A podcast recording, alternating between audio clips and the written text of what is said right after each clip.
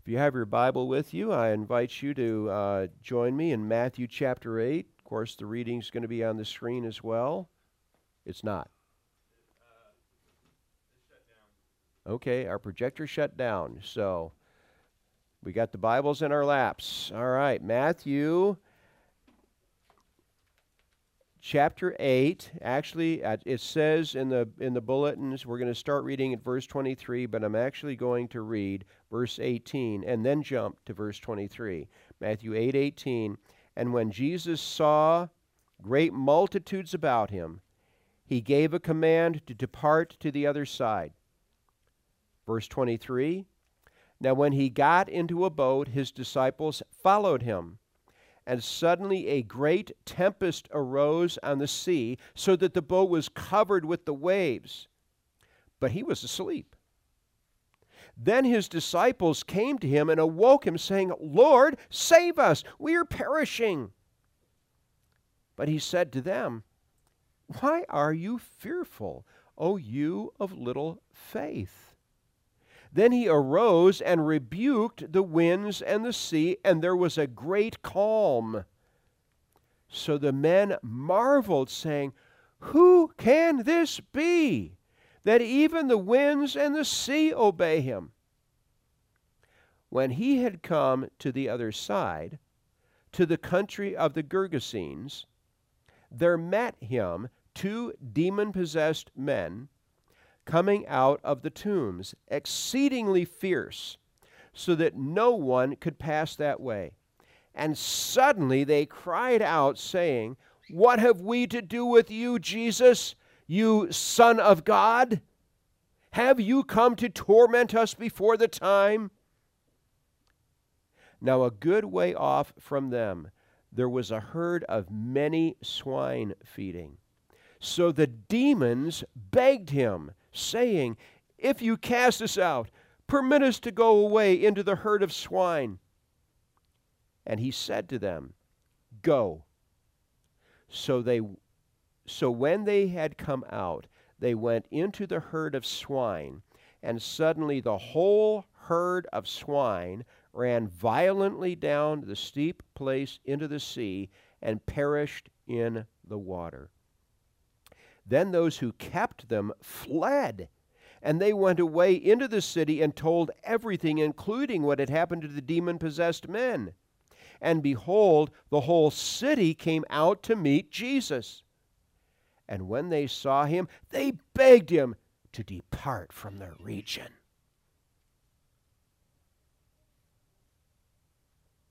What?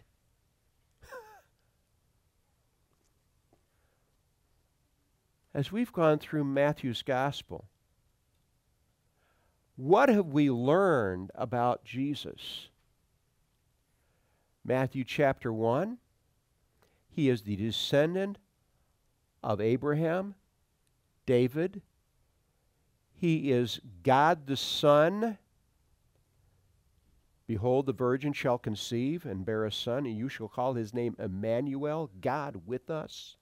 He is true God of true God, as it says in the Nicene Creed, truly, correctly. He is true God of true God, true man of true man, joining, receiving his humanity from Mary, his godhood, which has been his, he is from eternity. He is God, eternal God the Son, becoming one person, joined together, as it says in the Nicene Creed, true God of true God, true man of true man, joined together in one person. And Joseph, who was going to put her put Mary away, he was going to quietly divorce. They had a legal contract at the county courthouse, their equivalent at county court. So he needed to do a legal thing to get her because even though they hadn't come together, they weren't yet fully married. They hadn't come together. She's pregnant. Okay, well, I need to do the righteous thing and not put her under a pile of rocks. I'll just quietly. And an angel appeared to him in a dream and said, No, no, no, no, no. That which she has conceived is of the Holy Spirit. You marry her, and you will call her son Jesus. Yahweh saves. for he will save his people from their sins.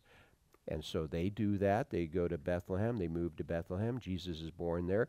And about two years later, the Magi, chapter 2, the Magi come, the wise men.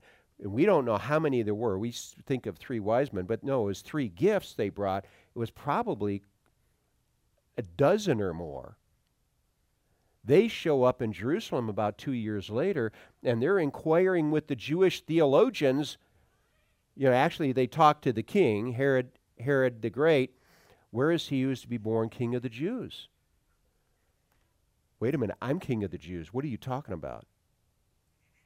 And so he quietly keeps them, them separate from the theologians. Where is the Messiah supposed to be born? Well, it says in Micah 5 2, 700 years before Jesus is born, O Bethlehem Ephrathah, though you were small among all the villages of Judah, from out of you shall come forth the one to, to be ruler among my people, Messiah, whose goings forth are from of old, even from everlasting. Oh, his true point of origin is not Bethlehem, his true point of origin is eternity. He's God. And so Herod the Great told the Magi, keeping them separate from the Jewish religious leaders, uh, he's supposed to be born in Bethlehem, and when you find him, let me know so that I can come and worship him too. And so they leave Jerusalem and they follow the star, which I suggested then was the Shekinah glory of God, the glory of his presence, because it hovers over, it not only leads them, it hovers over a particular house. And they went in and they presented the gifts and they worshiped him. If Jesus isn't God, that's blasphemy. But he is God. And then they are warned by God in a dream, and so they sneak out so that without telling Herod what he wanted to know. And then also Joseph is warned by God. They go to Egypt. So here's all this scenario. Then you have John the Baptist coming forth, and John the Baptist, when he baptizes Jesus, witnesses the Holy Spirit descending upon Jesus in the form of a dove. And here is a voice from heaven This is my beloved Son, in whom I am well pleased. Then Jesus goes through the temptation in the wilderness 40 days of fasting, water only, for 40 days in the wilderness. And then Satan comes to him to test him and he passes the test. And then he begins his public ministry. And he, at the close of Matthew chapter 4, he is calling Peter, Andrew, James, John. Other disciples are following him. And he is healing people from everywhere, from Syria. They're coming from everywhere, and he is healing every kind of disease. He's casting out demons. And then we have the Sermon on the Mount chapters 5, 6, and 7.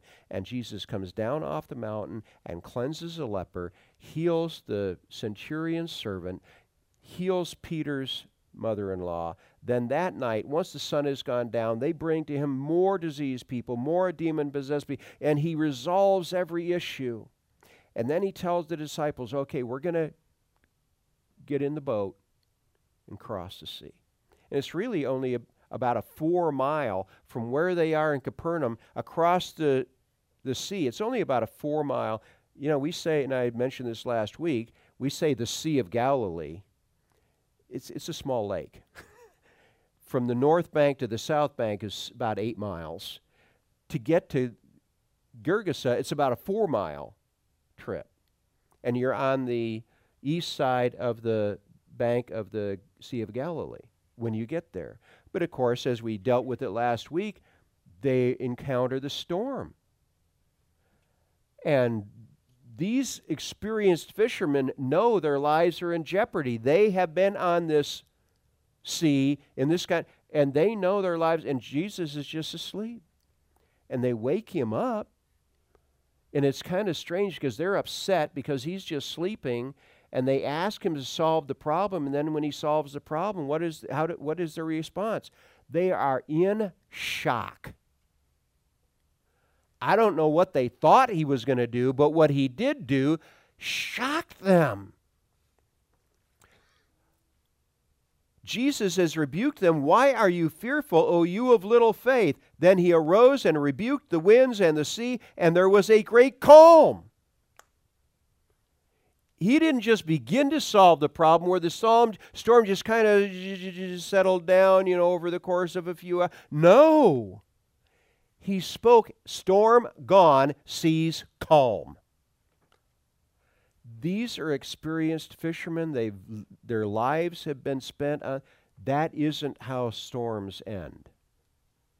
They don't just go away and you have calm sea. No, even if the storm is gone, the seas are in turmoil for a lengthy time until eventually they calm down. And Jesus brought calmness. Now, who can this be? Now, folks, I mean, we can look back with 2020 hindsight almost 2,000 years later and say, what dim bulbs these guys are. Oh, come on. Haven't you figured out? You know, put yourself in their place. Who are you? Who am I? That God the Son becomes flesh and hangs out with you. He's called you to minister beside him. Honestly, no. I mean, I can see God picking somebody else, but I know me, and I wouldn't pick me. but He picks, and they're the same. Okay, yeah, I'm a pretty loyal Jew, but that God would pick me? Even though you see all this evidence, you see everything he's doing, you see him healing all these people, you see him cleansing lepers, you see him doing all these things, and you've got this at your own request. The sea is calmed and the storm is gone, and you're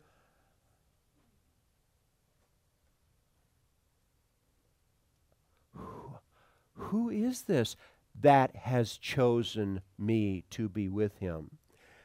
Now, if it's a hundred year old story that somebody tells you that, you know, hey, or a four, 600 year old story that has to do with Elijah, oh, you can believe that. But when it happens in front of your eyes, who is this? And it's not necessarily because you can't get your mind wrapped around who he is, but that He's chosen me to be an associate? But He has. And, ladies and gentlemen, that's not just a struggle that they have, it is the struggle that we have. I can understand God showing up in all of His strength for Benito or DJ but the mighty, unrestrained in all of who he is, God, hanging out with me when I know what.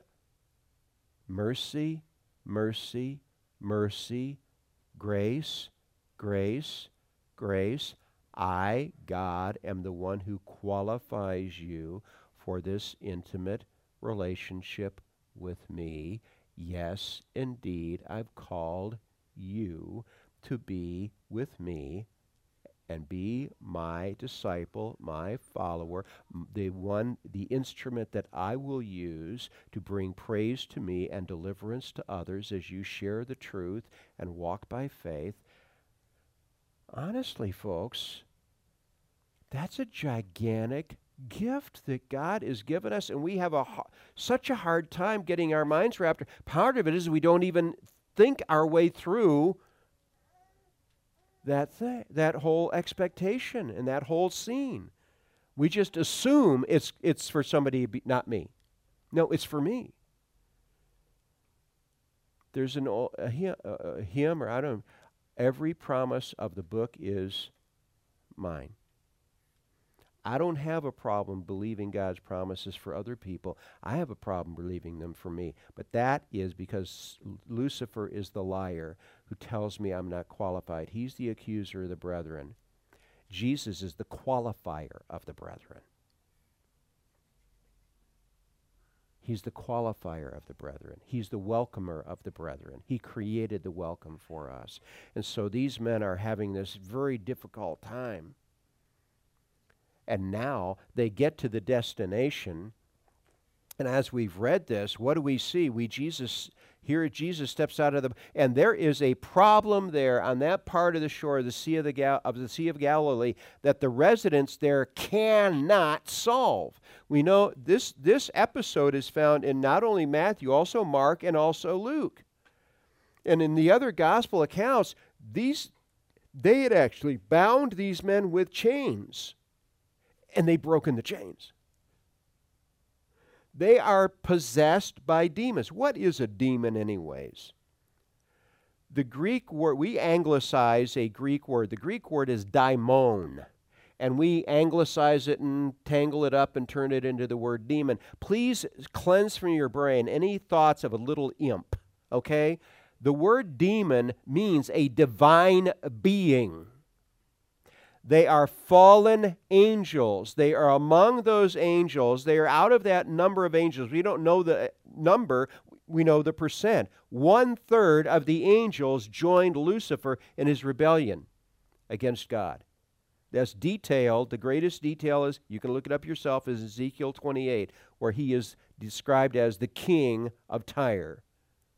It starts out in Ezekiel 28, a paragraph about the prince of Tyre, addressing this fellow, the prince of Tyre. That's the highest human office in the city of Tyre, It was the prince. And then it talks about this king of Tyre. Why? He's the power behind the throne, he's the invisible ruler. And it's actually a description of Lucifer before his fall, as he is the anointed cherub. He is the head of the angelic administration in heaven. He is the top banana among the angels. And he is lifted up by his pride and he rebels against God. He demands the worship that is only belongs to God. And he is cast out of heaven. And one third of the angels join him in his rebellion. Where do we get that number? From Revelation chapter 20, chapter 12. One third of the angels. Those fallen angels are the demons. They're the divine beings. The 300 million pl- plus or minus gods and goddesses of Hinduism are demons. They're fallen angels. You go throughout Africa, you go throughout Asia, you go throughout Latin America, you go and you talk to people that, that live there, that are natives there about this. Oh yeah, got, yeah. It's only in Western Europe and where we've educated ourselves into stupidity in the part of the Western world where actually Lucifer has gone into hiding here. Now he's totally active. He just does things in a more covert way in our culture. But we are just as surrounded by their activity as any others. And here are these two men. Jesus steps out, and they are a problem that the people in that region can't solve. Nobody can go through there without being attacked by these de- demon possessed maniacs. They've got an unsolvable problem. Jesus steps out of the boat, and the demons are cowering. Have you come to torment us before the time? We know what awaits us. We're told in Matthew 25. We're going to get there as we continue. Matthew 25, the judgment of the nations following the second coming of Christ. He consigns those who are rebellious against him to the lake of fire, which was created not for the human race, but was created for the devil and his angels. Any human being that ends up in the lake of fire is there because they rejected God's mercy. So they've chosen to stand shoulder to shoulder with Lucifer. Well, I don't think that's fair. Well, that's the reality of the creation you live in. Get over it, and you better respond to that reality. All you need to do to escape the judgment that you righteously will experience. You want to escape that judgment? All you need to do is hold out an empty hand and say, Jesus, I want the benefit of what you did for me on the cross. You paid sin's penalty for me. I want that benefit. Cheers. Forever. Problem solved. Forever. That's it. He has made the difference that gets us out of the lake of fire into his welcome presence. And the lake of fire was created for the devil and his angels, and these demons know it. They know it. And so as Jesus steps out, they run up. These two men who are possessed by these demons, they run up and they start screaming out, begging for mercy. They didn't ask anybody else for mercy before, but they're asking Jesus, Have you come to torment us before the time?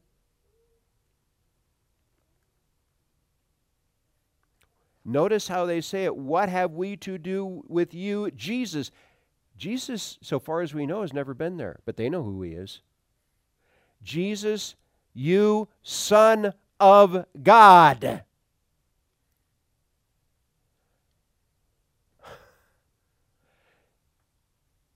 in that culture, if you say someone is the son of something, you're saying they have the full reality of what they are the son of. You are the Son of God. He is the heir. He is not only God the Son, that is who He is in all of His deity. The Son of God means He is the heir of everything. Everything is going to come into His hands. And what does he say to us when we get to the last chapter of Matthew? He's going to say, following his resurrection, all power, all authority in heaven and on earth has been given to me. He stepped into the fullness of his inheritance. And they know who he is. You son of God, have you come to, to here to torment us before the time? Now, a good way off from them there was a herd of many swine feeding. Mark chapter 5 tells us about 2,000 hogs. So the demons begged him, saying, If you cast us out, permit us to go away into the herd of swine. And he said to them, Go. So when they had come out, they went into the herd of swine, and suddenly the whole herd of swine ran violently down the steep place into the sea and perished in the water. Then those who kept them fled, and they went into the city and told everything, including what had happened to the demon possessed men. So the people that are going to come out know what happened and behold, the whole city came out to meet Jesus. And when they saw him, what? They begged him to depart from their region.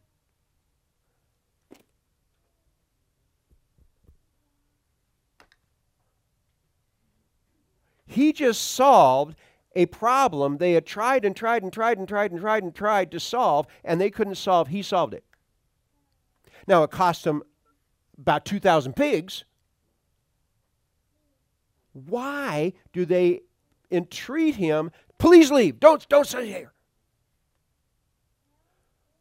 For exactly the same reason that so many people that I've shared the gospel with, or you may have shared the gospel with, said, Oh, please, no. Goodbye. I don't want to hear that. I remember DJ and I is about a year and a half ago. We both went over to Walmart, and we're starting. I mean, they let us uh, after about six minutes. Walmart uh, people came out and said, "You gotta, you can't, you can't do this. You can't do this. You're messing with our customers." I followed this person who was getting to a pickup truck. They had already come out with all their stuff. They showed it, and I tried to hand her a Gospel of John. We've got a whole box full back here of these life books, Gospels of John from the Gideons. I tried to, I mean, you would have thought I'd handed her a, I was trying to hand her a cup of poison. Here, would you like to have this Gospel of John? It will show. no, no, no. Folks, that only makes sense if she's walking in delusion. She thinks that the life choices she has made are the life choices that she should be walking in. God is offering was offering her the possibility of opening a door to her deliverance. And by the way, she knew that. That's why she reacted that way. She didn't want to be delivered from her addiction. What did we pray just a few minutes ago for? For people with addictions. This woman had an addiction. I'm serious. It was as if I'd offered her poison. Why are they reacting this way? Because they know intuitively what the real God is like. They know He's holy. They know that if the holy God shows up and demands that I conform to Him, I'm going to have to forfeit, I'm going to have to give up all of this stuff this stuff that I enjoy. I will have to give up the control of my life. Well, yes, that's true. You'll have to give up the control of your life. But you know what he will do? He will walk you into a mansion. He will walk you into a relationship with him where he carries, where he will shepherd you so as to bring goodness, wisdom, blessing, protection, all of the things that we prayed about earlier that are the names of God, all of those will become the environment you're walking in instead of the environment you've been in. Part of their, their environment had been these two demon possessed men that they couldn't solve. The problem solving God will say, "Oh, but I don't want. I don't think that's a problem. These things that I'm doing, they're not. Pro- that's not. No, please go away." And so, on the one hand, we see this how in the world can these people respond this way with all logic? They can't with all logic, but they don't want logic. They want their own will, they want their own way. And so, while at the initial our initial response reading this passage this makes no sense he just solved a problem they had that couldn't be solved and they want him to leave. Why wouldn't they welcome him to step in and bestow even greater deliverance and blessing and protection upon them? Because they are willful sinners who want to continue in their sin. Now, it's not here in Matthew's gospel, and I've checked. In Mark and in Luke, one of the things that's really cool, because it's all three of those Gospels have this deliverance. Mark and Luke both add that the demon possessed men want to go with Jesus. And he says, No, you stay here. And you go tell the other people about your deliverance. And it's later, it may be a year or two later, that they come back to that area. And just south of that area where this episode took place is the area called Decapolis, the place, the place of meaning 10 cities. It's principally a Gentile area, that though, though there are some Jews there. It's on the east side of Jordan, which is outside of geographic Israel. They will go there about a year or two later, Jesus and his disciples, and the people will come from everywhere. That's in Mark and in Luke. Why? Because the delivered men went and told of their deliverance.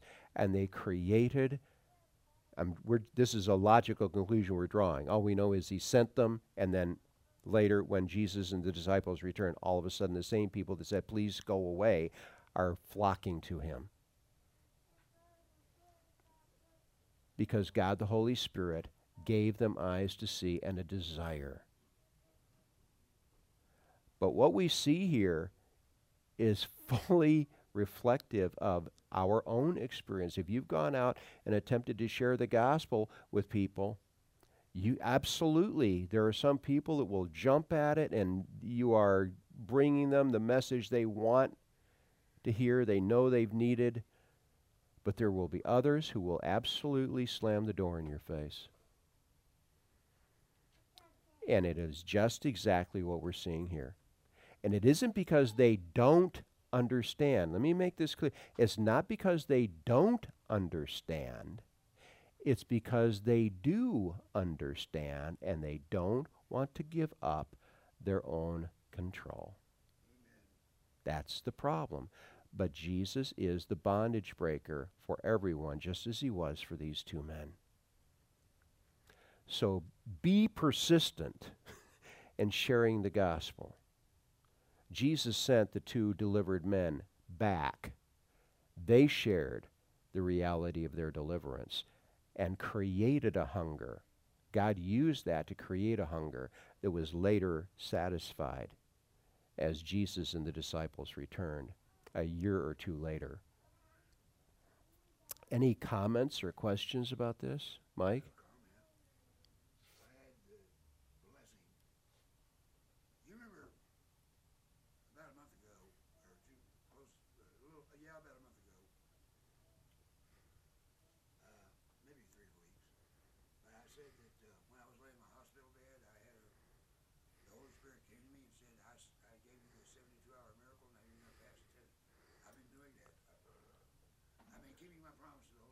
Okay. Yesterday I shared it with this guy. He says, "Yeah, Craig, Craig's my boss. He said, Craig told me the first time I seen him since I've been back. It was a customer. Mm-hmm. First time I seen him since I've been back. Craig told me what happened. Are you all right? Uh, Why are you back to work so soon? I gave my testimony to him. He thanked me for sharing it with him. God used your boss to create No, the Holy Spirit. Well, I know, but I mean, you told your your boss was aware of it, told him, and then so when you said it, he was w- ready to hear it. The boss told me told him I had a stroke. He didn't Right, right. But I mean, he uh, this the stage was set for you. Exactly, Bob. You think maybe also what might have contributed to their asking him to leave? They just saw much of their livelihood destroyed. Oh, yes, exactly. They had it had cost them something to solve this unsolvable problem. Let me ask you a question. If you have an unsolvable problem, very often God asks us to sacrifice something. Now, of course, there's the fact that these are hogs, these are pigs. Now, they're not in Israel. So they're not necessarily, it's not necessarily unrighteous for them to have them. But yeah, it costs them something to get that unsolvable problem solved when we, as followers of Jesus, have an addiction or some other issue in our lives, will it cost us something to become a follower of Jesus? Of course. I beseech you, therefore, brethren, by the mercies of God, that you present your bodies a living sacrifice. Ouch! Holy, acceptable to God, which is your reasonable service. You want me to sacrifice myself, my own life plans, God? Yeah. But I will more than make up for it. I will more than make up for it. That's exactly right. Let's go to our Lord. Our Father, uh, what we see represented here by the, the people here in this region is not surprising. Would that it would would that it were an exception. It's not. We are repeating our prayer from earlier for all the people that are addicted to whatever it is, who are bound by a worldview. Not only the misuse of chemicals, whether they be injected or swallowed, but Lord, addictions of a worldview, controlling our own lives. We ask that you would break the hold of those addictions on us that we might be authentic followers of you and step into the mighty deliverance and blessing that comes only from you.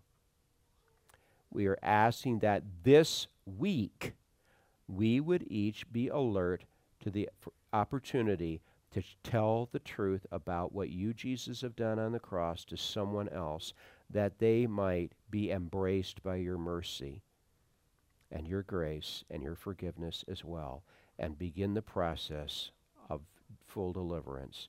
We ask this of you, good shepherd Jesus. And all God's people said, Amen. Well, let's stand and just close by singing the chorus of Jesus,